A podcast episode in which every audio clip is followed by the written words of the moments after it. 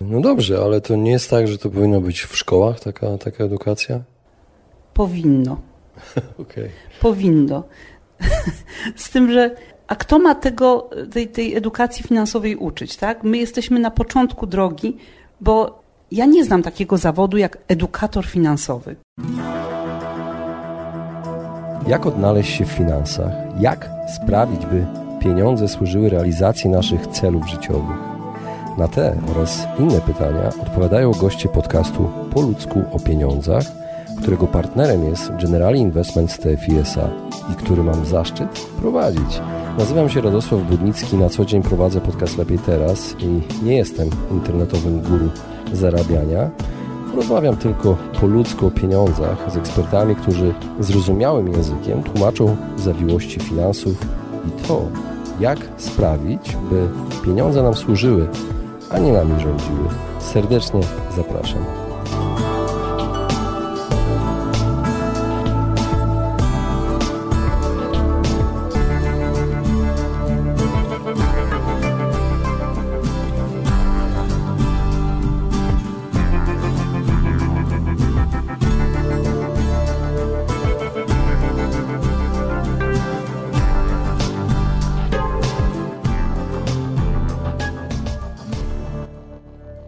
Witam Was serdecznie w kolejnym odcinku podcastu Po o pieniądzach. Dzisiaj moim gościem jest Danuta Musiał, z którą postanowiłem porozmawiać na temat potrzeby edukacji finansowej pracowników. Tak, moi drodzy, pracowników, pracowników firm i o tym, czy pracodawcy i dlaczego pracodawcy powinni zainteresować się taką edukacją finansową.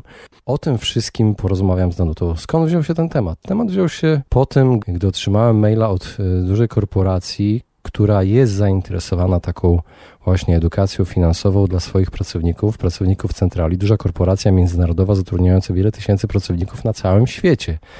I zaskoczyło mnie to, że jest tak mało osób, które taką edukację finansową oferują.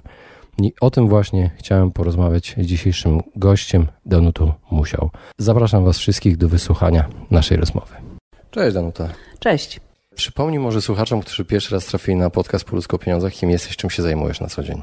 Nazywam się Danuta Musiał, y, jestem szefem marketingu. Na co dzień y, zajmuję się komunikacją finansową, głównie dotyczącą funduszy inwestycyjnych to ostatnio w sezonie PPK takim gorącym tematem są oczywiście emerytury, y, emerytury pracownicze. Danuta, od jakiegoś czasu wspólnie tworzymy ten podcast. Wystąpiłaś już nie jeden raz i wiesz, że y, otrzymujemy wiadomości. Na fanpage otrzymujemy wiadomości, w mailach ja sam otrzymuję wiadomości. Ostatnio zaczęły pojawiać się takie wiadomości od firm, od dużych firm, nawet takich koncernów międzynarodowych, które zatrudniają wiele tysięcy pracowników na całym świecie, które te koncerny zadają mi pytanie, czy byłbym gotów przeszkolić, bo traktują mnie jako eksperta, mimo że to ja zapraszam ekspertów, a nie jestem ekspertem, ale tak myślą, mm, czy ja mógłbym przeszkolić ich pracowników z wiedzy finansowej, dotyczącej finansów osobistych, nie jakiejś tam wiedzy y, dotyczącej finansów firmowych, broń Boże, nie, nie o to. I, I kolejna rzecz, jaka, y, jaka mi się z tym łączy, to jest to, że jakiś czas temu w 68 epizodzie Po ludzku o pieniądzach, zachęcam słuchaczy, żeby sprawdzili, co to za epizod, Paulina Mazur, z którą rozmawiałem o employer brandingu, mówiła właśnie o takim tworzeniu wizerunku firmy. Czy to się jakoś tak składa? Co o tym sądzisz? To są bardzo ściśle powiązane tematy, bo jeżeli mówimy w ogóle o zarządzaniu pracownikami, zarządzaniu personelem, budowaniu jakiejś tam produktywnej relacji na długo, pracownik, pracodawca, no to y, wszystkie strony muszą być zadowolone z tego, z tego układu i produktywne. I ja trafiłam na wyniki bardzo ciekawych y, badań PWC dotyczące, dotyczących tak zwanej, y, tak zwanej financial wellness, czyli dobrostanu finansowego pracowników. Co się okazuje? Jeżeli pyta się otwartym pytaniem, co panią pana najbardziej martwi, czym się pan martwi? No, pytanie skierowane do pracowników.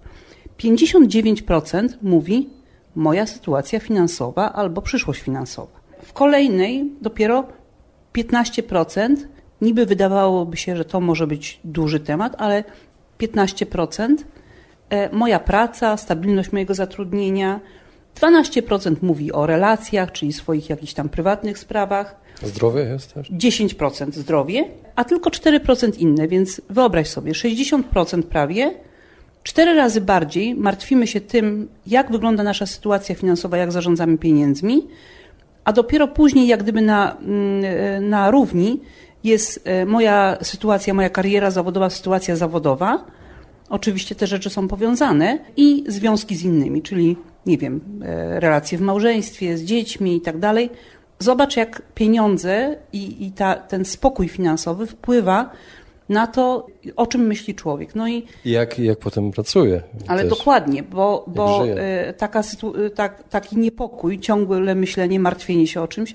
Dobrze wiesz, jak się pracuje z osobą, która na przykład ma jakiś problem, nie wiem, w rodzinie, czy coś się zdrowotnie dzieje, albo jakieś inne e, przeżycia e, traumatyczne. I wyobraź sobie, że masz ludzi, którzy, z których 60% codziennie martwi się tym, że nie ogarnia finansów. Chodzące fabryki kortyzolu. No dokładnie, albo innych hormonów związanych ze stresem. Dokładnie. E, dobrze, Danuta, no to w takim razie e, pytanie do Ciebie. Czy według Ciebie pracodawcy powinni prowadzić edukację finansową pracowników po to, żeby rozwiązać ten problem pracowników według tych badań?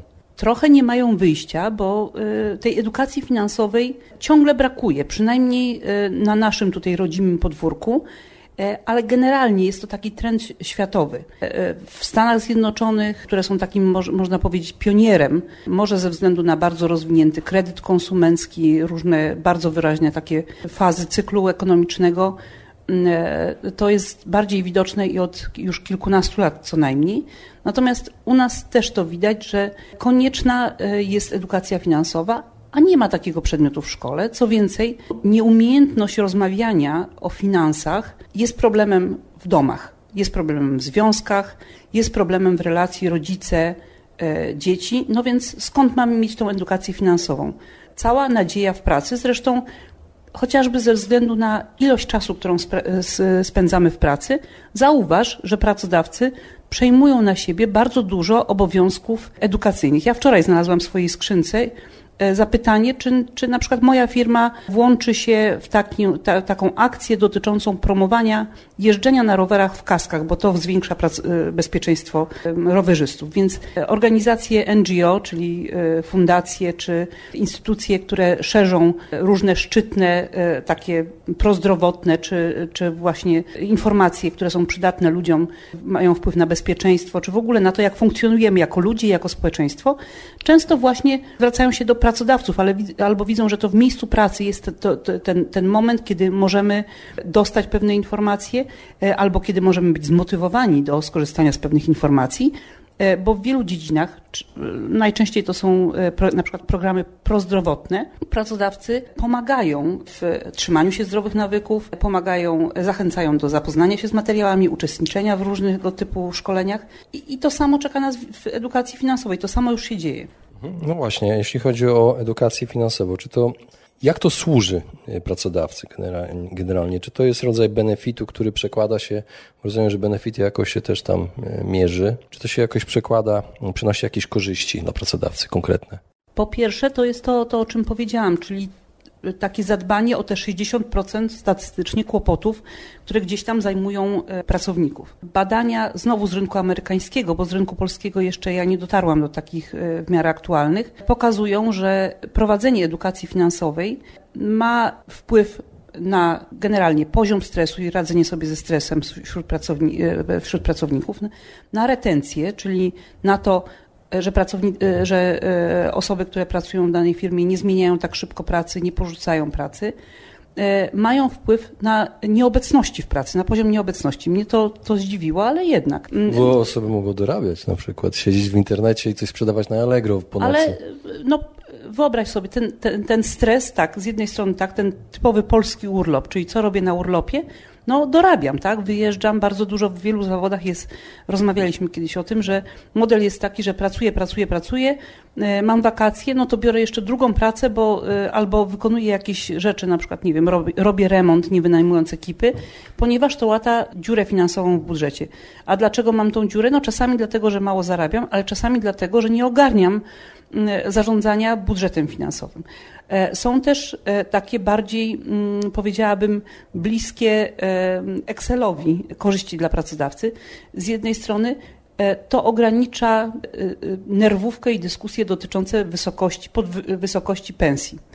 No bo my wiemy z badań, wiemy ze statystyk, chociaż nie chce nam się w to wierzyć, bo każdy z nas myśli, że dobrze się rządzi pieniędzmi, że na przykład poziom oszczędności czy e, zaciąganie długów nie zależy od tego, ile człowiek zarabia. To jest paradoks, ale jednak tak jest. Inflacja są osoby, życia. Tak, tak, ale są osoby bardzo wysoko uposażone, menedżerowie, którzy pukają do pani księgowej czy do pani kadrowej w firmie i pytą, pytają się, czy przelew będzie rano, czy po południu. Dlaczego? Ponieważ mają takie zobowiązania i tak rozbuchane e, stałe wydatki, że nie radzą sobie z tym. A są osoby, które pracują już w tej przysłowiowej budżetówce czy, czy na niskich stanowiskach, które od razu odkładają i mają ten nawyk, że no, z wielu rzeczy rezygnują, ale dla nich nie jest straszne, że dzień później będzie wypłata. I to idzie przez wszystkie poziomy zatrudnienia. To jest jedna rzecz. Druga rzecz to jest kwestia, i tutaj właśnie e, ten temat, który w tej chwili nas zajmuje, czyli, e, czyli programy emerytalne dla pracowników. Ta edukacja finansowa nie jakieś inne zachęty, sprawia, że pracownicy inaczej patrzą na wszystkie benefity e, e, oferowane przez pracodawcę i dużo chętniej korzystają z dodatkowych możliwości oszczędzania na emeryturę, czyli z PPE. Mam nadzieję, że z PPK, bo e, muszę się przyznać, że mnie, znaczy nie tyle negatywnie zaskoczyły, ile martwią mnie bardzo statystyki, które już widzimy e, dotyczące rynku polskiego. Najczęściej wyszukiwaną frazą e, w pewnym momencie dotyczącą PPK było jak zrezygnować, chociaż to są pieniądze nie tylko finansowane przez pracownika, ale również przez pracodawcę i są dopłaty ze skarbu państwa. Ja mam wrażenie, że to jest nakręcane przez tabloidy, bo widziałem też w tabloidach takie wielkie tytuły. No być może tak ale e, właśnie co do tych procentów, ponad 60% deklaruje, że natychmiast wystąpi z PPK. Czyli znowu będzie od pierwszego do pierwszego. Chciałoby się wierzyć, e, że to są osoby, które wystąpią z PPK e, i na przykład w inny sposób zadbają o swoją emeryturę, IKE, IGZE, oszczędności czy jakiś inny sposób, ale tak nie jest. Widzimy to z wszystkich danych. Dobrze, Danuta, y, ale jest edukacja finansowa, firma zajmie się edukacją za swoje pieniądze firmowe, pracownik nie będzie płacił za to, tak? Bo to będzie jako benefit. Ja myślę, ja myślę że, są że są możliwe różne rozwiązania, bo z takich przykładów światowych są rozwiązania zwykle polegające na całkowitym finansowaniu edukacji finansowej przez pracodawcę. Są też ułatwienia pewne, bo trzeba pamiętać, że edukacja finansowa dzisiaj to to nie są tylko prezentacje z PowerPointa gdzieś w salce konferencyjnej. To jest bardzo dużo różnych narzędzi, od na przykład umożliwienia pracownikom bezpłatnej konsultacji z coachem finansowym, dostęp do y, różnych y, wideokursów, y, dostęp do szkoleń, dostęp do porad jakichś. Książki. Książki, dokładnie. Czy jakieś szkolenia takie poza zakładem pracy ale to nawet idzie szerzej. Wiesz, że są zakłady pracy, w których e, no jeszcze niestety nie, nie, na naszym rynku, ale myślę, że to jest, to już nadchodzi, szkolą współmałżonków, bo no finanse są sprawą, sprawą rodziny, więc... To jest takie dziwne trochę, ale ciekawe. Znaczy, ale e, powiem Ci tak, że e, na przykład w takich grupach, które są takie bardzo patriarchalne, gdzie mąż ma zarabiać, bardzo często to nie jest tak, że ten mąż, który przynosi całą pensję do domu, jest dysponentem tych pieniędzy. Żona ma równie ważną pracę w domu, czyli zarządzanie i sprawienie, żeby tych pieniędzy starczyło. I wtedy, Bardzo sprytne. I wtedy ma sens, rzeczywiście nie wystarczy wykształcić tego, tego, który zarabia te pieniądze, bo on często po prostu daje, mówi, tu jest wypłata i, i tyle. I idzie na następny miesiąc do pracy, tak? Czyli ten, ta firma może będzie łata wszystkie dziury, gdzie pieniądze wyciekały. No nie, dobrze. ale ta edukacja musi dotyczyć wszystkich, bo tak jak, tak jak mówię, my nie, nie żyjemy jakiejś tam próżni, tylko każdy z nas żyje w rodzinie, wśród kolegów to jest wspólne rozporządzanie pieniędzmi, ale też porównywanie się, tak?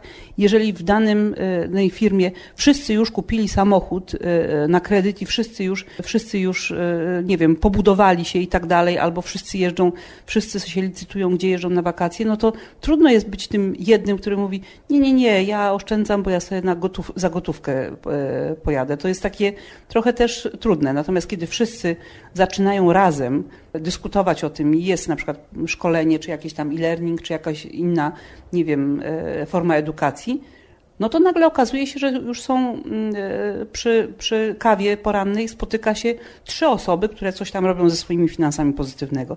No i później coraz bardziej, coraz bardziej te pozytywne nawyki mają się szansę rozprzestrzeniać, jeżeli wszyscy o tym jednocześnie mówimy. Powiem Ci szczerze, że to jest zupełna nowość dla mnie. Ja jestem zaskoczony. Kiedyś pracowałem w korporacjach i pamiętam, że jedyne co było to język angielski. To, to, to rano można było przyjść do, e, do firmy i pani z angielskim, a teraz będą na przykład zajęcia z tego, jak oszczędzać pieniądze. No to może być ciekawe. Znaczy, ja myślę, że to jest naturalne rozwinięcie takiego całościowego patrzenia na, na pracownika i na, i na relacje pracownik-pracodawca. I to jest e, moim zdaniem kolejny e, etap po karnetach sportowych. Teraz bardzo zwraca się uwagę na żywienie, czyli lunch kuponach. Dokładnie, lunch kupony, ale też e, owoce w biurze i tak dalej, zdrowe, zdrowe jedzenie. Edukacja finansowa, w międzyczasie e, różne szkolenia, na przykład z komunikacji, z rozwiązywania sporów, ale też bardzo modne są szkolenia na przykład z samoobrony, z bezpiecznej jazdy w wielu, z pomocy medycznej, czyli patrzymy na to, co najbardziej nam zagraża i co najbardziej nas martwi no i wspieramy się nawzajem e, w rozwiązywaniu tych problemów. No dobrze, ale to nie jest tak, że to powinno być w szkołach taka, taka edukacja? Powinno. okay. Powinno. Z tym, że a kto ma tego, tej, tej edukacji finansowej uczyć, tak? My jesteśmy na początku drogi, bo ja nie znam takiego zawodu jak edukator finansowy. Znasz kogoś, kto ma taki zawód? No nie, nie to są, Dokładnie, to są ludzie, którzy teraz e, jak gdyby z pasji w zupełnie różnymi drogami, czasami z własnego biznesu, tak jak Michał Szafrański, czasami e, z wiedzy jako dyrektor finansowy i z pracy w instytucji finansowej, jak Marcin Iwódź. Czasami e, z, że tak powiem, z pytania o własne finanse, jak jak tutaj w przypadku podcastu po ludzku o pieniądzach, ale e, są różne drogi, jak spojrzysz na e, ludzi na przykład na polskim rynku, którzy e, piszą, mówią, czy robią programy o finansach, czy prowadzą szkolenia finansowe, to są różne drogi. Czasami to są drogi przez własne doświadczenie finansowe. No, mój ulubiony tutaj guru finansów osobistych, Dave Ramsey, przeszedł, zaczął uczyć, ponieważ zbankrutował, tak? W pewnym momencie miał 1500 różnych pomysłów na pasywny dochód, nieruchomości i tak. E, za duża dźwignia kredytowa, no i w pewnym momencie znalazł się z rodziną na skraju e, absolutnej, nie mieli nic, nie mieli absolutnie nic e, z małymi dziećmi, no i dla niego to był po, sposób na jak gdyby ogarnięcie siebie, ale stwierdził, że wielu ludzi też jest w takiej sytuacji. E, Suzy Ormond, inna, e, inna e, taka znana pisarka, ale też edukatorka finansowa ze Stanów, ona zaczęła swoją edukację finansową i nawet zaczęła pracować w instytucji finansowej, w banku, po tym jak nie mogła dojść do ładu ze swoimi oszczędnościami. Tak? Tam jakieś miała problemy finansowe, bo, bo źle je zainwestowała i stwierdziła, że ona się tego nauczy. Także nie ma edukatorów finansowych i tym bardziej zawodowych i nie ma e, komu uczyć, nie ma komu pisać podręczników, ale są próby, są na przykład e, działania takie jak e, na polskim rynku Fundacji Młodzieżowej Przedsiębiorczości, która prowadzi tego, pomaga prowadzić tego typu zajęcia dla szkół od klas, od nauczania początkowego aż po liceum czy programy dla studentów.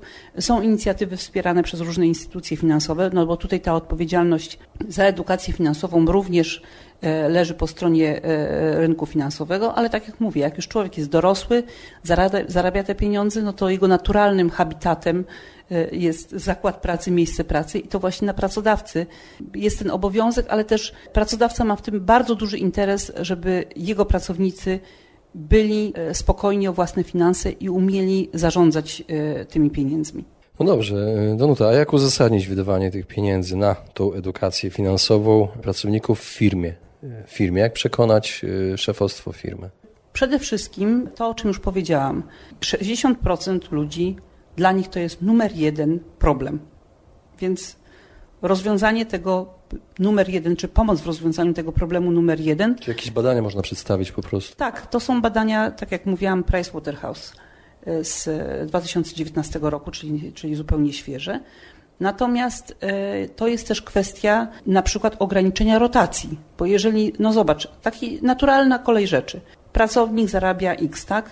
Nie starcza mu do pierwszego no więc co, szuka możliwości dodatkowego zarobku, szuka możliwości jakichś tam poradzenia sobie z tym, zmienia pracę. Jeżeli branża jest bardzo konkurencyjna, a w wielu przypadkach, w wielu branżach, w wielu typach zawodów, e, pracodawcy muszą e, naprawdę szukać osób, które posiadają dane umiejętności. No i e, Wyobraź sobie, szkolisz, przyjmujesz nowego pracownika. On przychodzi do ciebie, bo dostaje lepsze pieniądze niż w poprzedniej pracy przez pół roku e, wdraża się i tak dalej, do, do, no już się przyzwyczaja do zespołu i okazuje się, że dostał większe pieniądze, ale ze względu na to, że nie ma tej edukacji finansowej, ta jego nowa, wyższa pensja u ciebie jako pracodawcy znowu nie starcza. No i co? No i rozpoczyna się nowy cykl poszukiwania e, nowej pracy, a ty znowu ponosisz koszty rekrutacji, ponosisz, które są niemałe, bo, bo, to są bardzo kosztowne procesy, ponosisz koszty wdrażania nowego pracownika. Cały czas obsługujesz nową rotację, masz przerwy, masz jakieś tam problemy, no bo cały czas wdrażasz nową osobę. Stabilny zespół to jest bardzo duża wartość. To jest bardzo duża wartość, bo buduje się wiedza, ale też budują się pewne relacje, e, jest, jest pewna stabilizacja. To są też koszty po stronie to są, to, więc po stronie kosztów albo oszczędności pracodawcy to jest jedna rzecz, czyli zamieniamy budżety rekrutacyjne częściowo na budżet edukacji e, finansowej. No już słyszę, co rekruterzy mówią, że nie, nie, nie, to straszne. No ale tak, no, no tak można powiedzieć, że zamiast rekrutować, rekrutować lepiej edukować. Druga rzecz, właśnie te nieobecności i inne problemy zdrowotne, to, bo to wpływa jednak na Zwolnienia po prostu. Zwolnienie, na zwolnienie lekarskie. Trzecie, presja e, na podwyżki. E, czwarte, e, wykorzystanie pewnych benefitów, pakietu benefitów. Mówiłeś o tym i była o tym mowa w kilku, w jednym z poprzednich podcastów. Na przykład uczestniczenie w planach emerytalnych i w ten sposób przekazywanie pracownikom e, środków finansowych, to jest jedna z najlepszych podatkowo, najlepszych podatkowo sposobów na danie podwyżki. No więc tu jest kolejny plus dla pracodawcy. Więc e, moim zdaniem to się da ująć, znając, znając budżety płacowe, budżety rekrutacyjne i cały obraz kosztów związanych z pracownikami w danej firmie, nawet w małej firmie można to sobie przeliczyć, nie, tylko w wielkim koncernie, ale nawet w firmie zatrudniającej 50 osób czy 20 osób, to ma wpływ. Dobrze, a powiedzmy, że zdecydowaliśmy się już na y, taki, taki proces edukacyjny dla pracowników. Czego powinniśmy uczyć pracowników, jeśli chodzi o finanse osobiste? Oczywiście to zależy tego, na jakim jak gdyby etapie jesteśmy, tak? Bo inaczej będzie się uczyć, nie wiem, pracowników, którzy na przykład są z wykształceniem podstawowym, nie mają e, albo zajmują się branżą zupełnie niefinansową i tak dalej. A pokoleniowo też to się różni? Pokoleniowo też to się różni bardzo, bo e, zupełnie inne postrzeganie finansów mają milenialsi, zupełnie inne ludzie, którzy się zbliżają do emerytury, bo inne mają też potrzeby. Natomiast to, o czym powiedziałam na początku, zależy od takiego startowego poziomu wiedzy, który może być specyficzny dla branży i dla poziomu wykształcenia pracowników, ale nie przesadzałabym poziom edukacji finansowej wśród samych finansistów czasami to jest wielka wiedza specjalistyczna dotycząca e, rozwiązań finansowych, a bardzo złe nawyki finansowe we własnej kieszeni. Często się tak zdarza, że mamy zupełnie... Butów. Tak. Ale dokładnie, że mamy zupełnie inną wiedzę. E, to tak jak ze zdrowiem lekarzy, tak? Są lekarze, którzy palą, są lekarze, którzy są otyli, są lekarze, którzy nie uprawiają sportów, no ale przecież to wiedzą. I tak samo jest z finansistami. To, o czym powiedziałeś o pokoleniach, jest o tyle ważne, że zupełnie inaczej trzeba dobierać też narzędzia, czyli sposób e, przeprowadzenia szkolenia czy podania wiedzy do e, poszczególnych grup e, wiekowych. zupełnie inaczej do osób, na przykład 35-45 Mm, e, e, które wolą przeczytać coś na papierze, dostać coś e, do ulotka, albo na przykład bardzo chętnie obejrzą coś zupełnie inaczej dla osoby dwudziestoparoletniej, bo ona też ma, znaczy po pierwsze woli inaczej odbierać treści, na przykład korzystać, nie wiem, z aplikacji mobilnej, czy ze szkolenia online, czy z bardziej takiej wiedzy. Nie chce siedzieć na prezentacji, bo się nudzi wtedy i siedzi w telefonie, ale też zupełnie inne pytania ma 23-latek, który zaczyna e, pracować, wynajmuje mieszkanie i zupełnie inne ma potrzeby finansowe, a zupełnie inne pytania ma 55-latek, który, który praktycznie emerytura już jest za progiem, ale, a, a jeszcze inne ma osoba 30-letnia, która właśnie zaczęła spłacać duży kredyt i, i, i ma kolejne dziecko w drodze, więc to jest bardzo ważne, że nie ma, tak jak nie ma jednego rozmiaru robuta, który pasuje na wszystkich, nie ma jednego rodzaju edukacji finansowej, które, który można e, dla całej załogi zróżnicowanej e, powiedzieć, no to teraz się będziemy uczyć tak, bo efekt będzie przeciwny. Po prostu nikt nie znajdzie odpowiedzi na swoje pytania. Chodzi o to, żeby to było użyteczne, żeby nie robić sztuki dla sztuki, że podpisaliśmy się na liście, tak, e, szkolenie finansowe, tylko żeby naprawdę skorzystać. Wiem, że już trochę o tym powiedziałaś, ale na koniec ostatnie pytanie, takie podsumowujące, w jaki sposób tą wiedzę można dostarczyć, gdzie szukać y, tej wiedzy, w jakich formach może? Znaczy, jeżeli chodzi o e, sposób dostarczania e, takiej e, wiedzy przez pracodawcę na przykład, no to oczywiście najbardziej popularnymi formami są szkolenia albo stacjonarne, takie w sali konferencyjnej, czy w trakcie innego szkolenia, czy wprowadzające dla pracowników, bo często od tego się zaczyna taki pakiet startowy. No i mówimy o różnych aspektach i w tym pakiet dotyczący finansów. Bo co ciekawe, E, dla wielu pracodawców na przykład wyzwaniem jest to, że ich pracownicy zaczynają w pewnym momencie zarabiać więcej i nie radzą sobie z większymi zarobkami. To jest jakiś tam problem i z pokusami związanymi z tymi. Bardzo e, dużo, dużą e, popularność ostatnio zyskują i coraz są szczególnie często stosowane na przykład w firmach, które mają rozproszone, y, mają kilkadziesiąt placówek w całym kraju albo y, osoby pracujące w różnych, w różnych miejscach czy zdalnie, szkolenia online albo webinaria.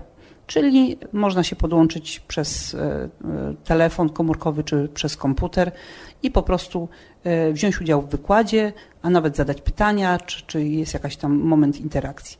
E, są e, programy, które polegają na, e, są programy e-learningowe, czyli tam po prostu siadasz, dostajesz jakieś tam zadanie, też zapoznajesz się z materiałami. Jest możliwość korzystania na przykład z zadawania pytań takich. Jest ekspert, który jest przypisany do firmy, i na przykład odpowiada na Twoje pytania na konkretny temat. Ja nie pamiętam teraz firmy, ale na przykład taki program Znaj swoje cyfry, Know Your Numbers dokładnie nie na, nie na temat całej edukacji finansowej, tylko pozwalający zrozumieć pracownikom, jak działają ich oszczędności emerytalne, jakie mają zainwestowane, jak sobie to policzyć wszystko, jak sobie to skalkulować, jak zrozumieć, jak działa dokładnie ta jedna rzecz, moja emerytura. To też może być coś takiego. E, mogą być, e, może, może być też możliwość w, koszyku benefitów, na przykład albo w budżecie szkoleniowym, że ty z puli, którą masz większ, y, większą na jakieś inne rzeczy, bierzesz sobie godzinę coacha finansowego raz w miesiącu, czy tam raz na pół roku. E, albo wybierasz sobie jakieś tam budżetowanie, albo korzystasz, korzystasz z zasobów internetowych czy z biblioteki z literaturą finansową. No albo dostaniesz, dostajesz wykupiony kurs u coacha finansowego. Albo kupujesz swoim pracownikom fiszki. Też. Jak zadbać o finanse? No też, też. Z tego co wiem, to. E, są to dostępne. Są, to, ale, ale pracodawcy kupują fiszki właśnie Chyba z edukacji. specjalnie robione pod firmy. Tak, z edukacji finansowej, ale też z innych właśnie z, z fiszek. E, bo to jest taka szybka wiedza, tak? Często to jest jako uzupełnienie też e, szkolenia albo innych rozmów, czy szerszego jakiegoś planu edukacyjnego, więc narzędzi jest bardzo dużo. Często też firmy mają mm, przećwiczone swoje najlepsze sposoby komunikowania, bo na przykład są firmy, które żyją grywalizacją i tam bardzo dobrze się e, sprawdzają takie na przykład nagrody, które można wygrać za najlepsze e, rozwiązanie quizu dotyczącego finansów albo w ogóle wzięcie udziału w konkursie. Można zbierać sobie punkty. E, to wszystko zależy od kultury firmy i od tego, jaką mamy konwencję, co, co najlepiej u nas działa. Świetnie, no to w takim razie dziękuję Ci za wywiad i edukujemy się. Edukujmy się. Dzięki. Dzięki.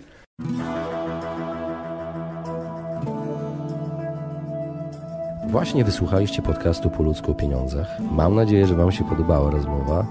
Jeżeli Wam się podobała, poświęćcie swój czas, proszę, pozostawić swoją recenzję na iTunes. Jeżeli macie pytania lub e, propozycje dotyczące kolejnych audycji, piszcie do mnie na fanpage'u Po ludzku o pieniądzach i do usłyszenia w następnym razem.